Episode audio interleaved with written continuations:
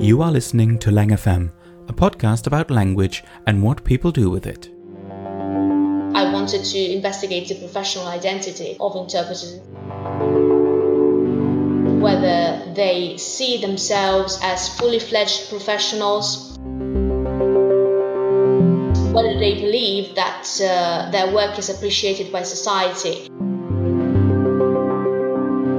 Meet Paola Gentile, an interpreter and researcher in interpreting studies. I come from a small town uh, in the south of Italy, which is called Barletta. It's located in Puglia. Fun fact Paola is already the third Italian guest on the Lang FM podcast. I first learned about her work in an article published in The Linguist, the magazine of the Chartered Institute of Linguists in the UK. Our conversation took place last summer, just a few days after the Critical Link conference in Edinburgh, which we both attended, but without bumping into each other. I saw your Twitter. I thought, oh, he's here, so maybe we can talk. But you know, there were so many people at the conference. I mean, it was it was huge. We are going to take a closer look at Paola's research in a minute. But first of all, I wanted to know her background story. Well, that's a complicated story. To make a long story short, I have been interested in languages since I was at a high school. I attended a school uh, which is specialized in classical studies. I'm glad I chose that kind of school because it kind of opens your mind. It teaches you how to develop your, your thinking and to be critical. I studied Latin and ancient Greek. I developed a sense for uh, languages and I also uh, learned to translate. However, when Paola had to pick subjects at university, she picked modern languages because with ancient Greek and Latin, I wouldn't uh, have been able to find a job. I started uh, to study English and Spanish from scratch when I uh, enrolled in my BA in Bari came to Trieste in 2009 to uh, attend the MA in Conference Interpreting here at the uh, University for Interpreters and Translators. And just because ancient Greek, Latin, Italian, Spanish, and English were not enough, I added Dutch. We'll find out at the end of the podcast why that was a good idea. That's my story. Wait, not so fast.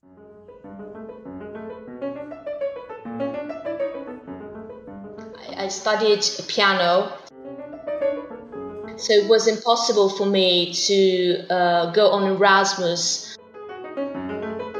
For me, uh, at that time, studying piano was more important. Surviving six or more months without practicing was absolutely impossible. I've been playing since I was 10. I graduated in piano, participated in competitions at local level. I was not that very famous pianist, but I liked uh, to play and I enjoyed myself. I didn't want to uh, give up on my piano diploma. In the end, I liked languages more. I enjoyed uh, interpreting more, and I wanted to do a PhD.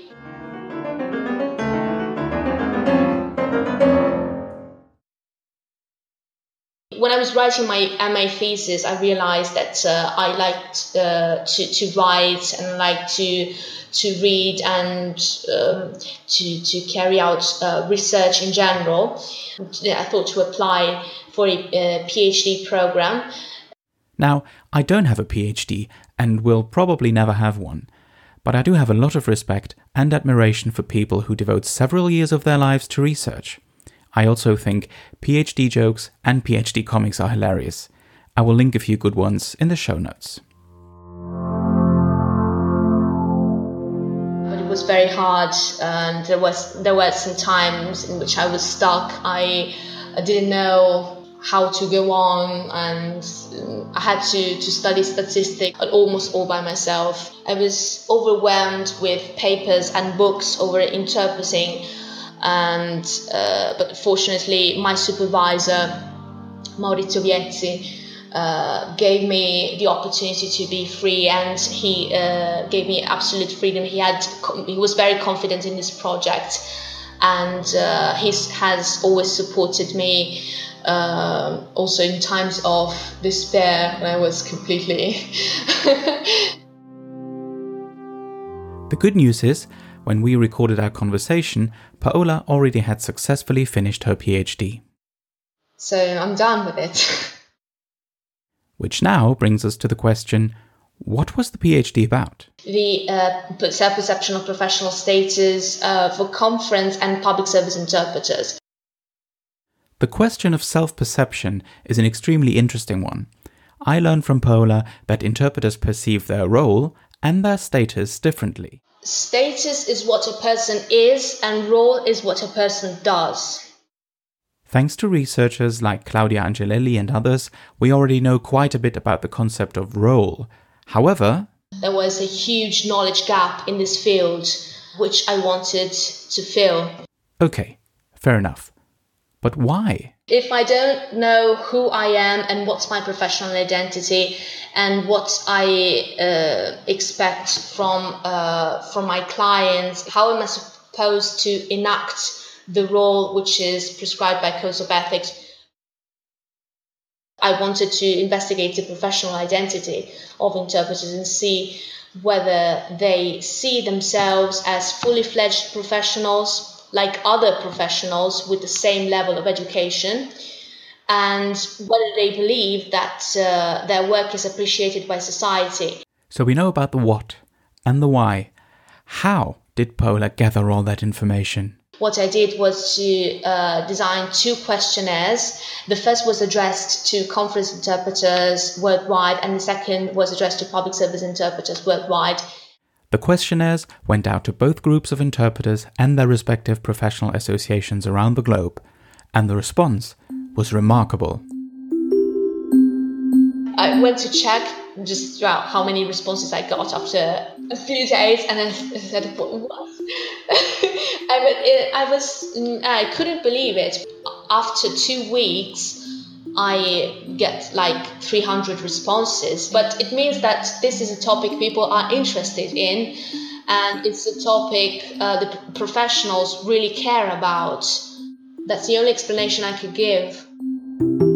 Well, the questionnaire was divided into 10 sections. Uh, the first uh, concerned like personal information concerning sex, age, country of residence, years of working experience, if they were members of professional associations, uh, if they worked as freelance or staff interpreters, and if interpreting is a full-time profession. Um, questions on education, on their level of education, on the uh, subject they deem more appropriate for a university curriculum. By now, you're probably getting impatient and you want to know what Paola actually found out. Well, here you go.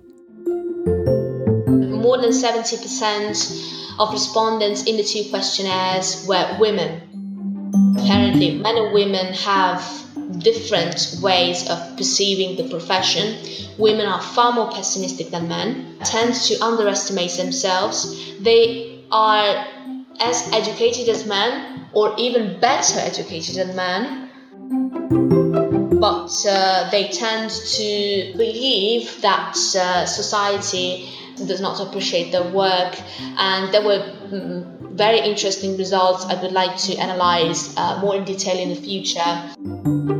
Interestingly, the study also uncovered some differences between conference and public service interpreters conference interpreters were on average older than public service interpreters. Some conference interpreters also worked as public service interpreters in the sense that they have background in conference interpreting but uh, they also studied or are currently studying to get a diploma in public service interpreting which i found absolutely uh, interesting because it means that the dividing line between the two professions is becoming increasingly blurred.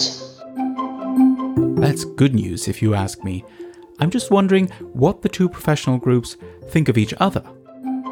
I got interesting uh, replies. Uh, of course, conference interpreters believe uh, that uh, public service interpreting is less remunerated, which is the truth. I mean, it's it's the reality we are facing. Several respondents also uh, said that uh, they practice public service interpreting because they realize that uh, uh, professionals are needed in this field. And uh, it, it is better to have a an interpreter who is a conference interpreter perform, yeah, serving as a public service interpreter once in a while rather than totally untrained ad hoc interpreters or non-interpreters who uh, serve as interpreters like family members or friends. Some of them um, say that uh, they um, w- they work in public services because they find it more challenging, because they find it more interesting, because they see that it is an ethical duty. A few of them replied in the open box for comments that uh, they feel more useful when they can help people, when they uh, when they see the real impact that the interpreting activity has on the lives of people. I think that conference interpreters have opened their eyes and have realized that there, mm, there is another world uh, outside the booth. Another world outside the booth. I like that. But in order to get into the booth in the first place, training is required. Or is it? conference interpreters have always regarded themselves as um, having more talents, even though they were not trained, especially the old generation. Ouch. Think of medicine. There are good doctors, there are bad doctors, but nobody discusses the fact that uh, in, doctors are not supposed to be trained younger generations absolutely believe that education is essential. 80% of them have a master's degree, uh, another 10% has a PhD. We cannot discuss whether interpreting requires a specific training. Of course, it does. I'm glad that's settled then. What about the external perception of our profession? By the media, for example? The profession is utterly ignored by the media, and when it's represented, it's represented in a bad light. That's what all interpreters, regardless of the settings in which they work, said. Like Ebru Diriker said, the interpreters uh, appear in the news when it comes to big money, big events, and big mistakes. I've always been fascinated by the way in which journalism contributes to, to creating images. Public perception of nurses has uh, been enhanced by uh, TV series. Think of uh, CSI, think of Grey's Anatomy, think of mm, House MD, maybe? That was always my favorite. Positive media image uh, can help uh, professionals to uh, raise awareness of what they do. One very recent example of this is the Chinese TV show Les Interprètes. I'm not going to attempt to pronounce the Chinese original title, but here's a little excerpt. Einstein et 11 autres diplômés ou enseignants ont obtenu le prix Nobel. L'Université de Zurich est la plus grande université pluridisciplinaire de Suisse. 你的朋友是说苏黎世大学，呃，在生物学、神经科学还有社会学方面都在世界享有世界级领域。呃，苏黎世大学在分子生物学、神经科学。 Lastly, Paola and I took a look at what the two groups think about the future of our profession. What are the threats and challenges awaiting us? As far as this section is concerned, there were huge differences between the two groups. Uh, conference interpreters uh, believe that that status has declined over the years. They are more pessimistic uh, towards the future compared to uh, public service interpreters. Spoiler alert, the big threats for conference interpreters are English as a lingua franca and technology. I assume we've all been in situations like this one. I remember that uh, one interpreter said in one comment, um, People are absolutely amazed when I tell them that I work as a conference interpreter. They always tell me, Oh my god, that's amazing. I don't understand how anybody can do that. But when I tell them that I work with the combination like English Finnish, they look at me and say, Well, what's the big deal with that? Everybody can speak English. Ah, okay, let's talk about technology instead. Both groups feel that technology will replace interpreters altogether or it will considerably worsen uh, interpreters' working conditions uh, especially for highly sensitive settings, and I'm talking about public service interpreters here, uh, in, in the healthcare or in court settings, they are uh, worried that um, the, the physical absence of an interpreter can make things worse and it will uh, make the, uh, the, the interpreter's task more stressful and more cumbersome. But there's another thing that public service interpreters in particular are afraid of language policy in their countries. Great Britain is one of the worst offenders here. The Ministry of Justice outsourced language services for police and the courts a few years ago, and it has been an unmitigated disaster. But that's a topic for another episode of Lang FM. If you are feeling a little gloomy right now, listen to this. Public service interpreters are still willing to fight for the improvement of their working conditions. Those who are more pessimistic have an average range of 45 to 60. We have to be more flexible, we have to adapt to these changes, we have to harness technology to our, in our favor. And these are the uh, positive uh, comments that come from those who are my generation, basically. I don't know which generation you belong to, but I do hope you found this conversation just as interesting as I did. My last question to Paola what's next for you? I hope to, to keep doing what I've always loved to do, which is trying to, to give my contribution to the improvement of, of the profession. I was accepted for a postdoc in Antwerp at the University of Antwerp so I hope to catch up with that. what Paola wants to catch up on, you ask? Well, the life of an exchange student, of course. We talked about that at the top of the show. Thanks again to Paola Gentile for taking the time to talk to me. If you're curious now and you would like more information about her research, you will find links to her profiles on academia and ResearchGate. All of that as usual, on www.langfm.audio. Dear listener, thank you for tuning in. If you enjoy the podcast, why not leave a review on iTunes or share this episode with a friend who might like it? I'd really appreciate that. Talk to you soon on Lang FM.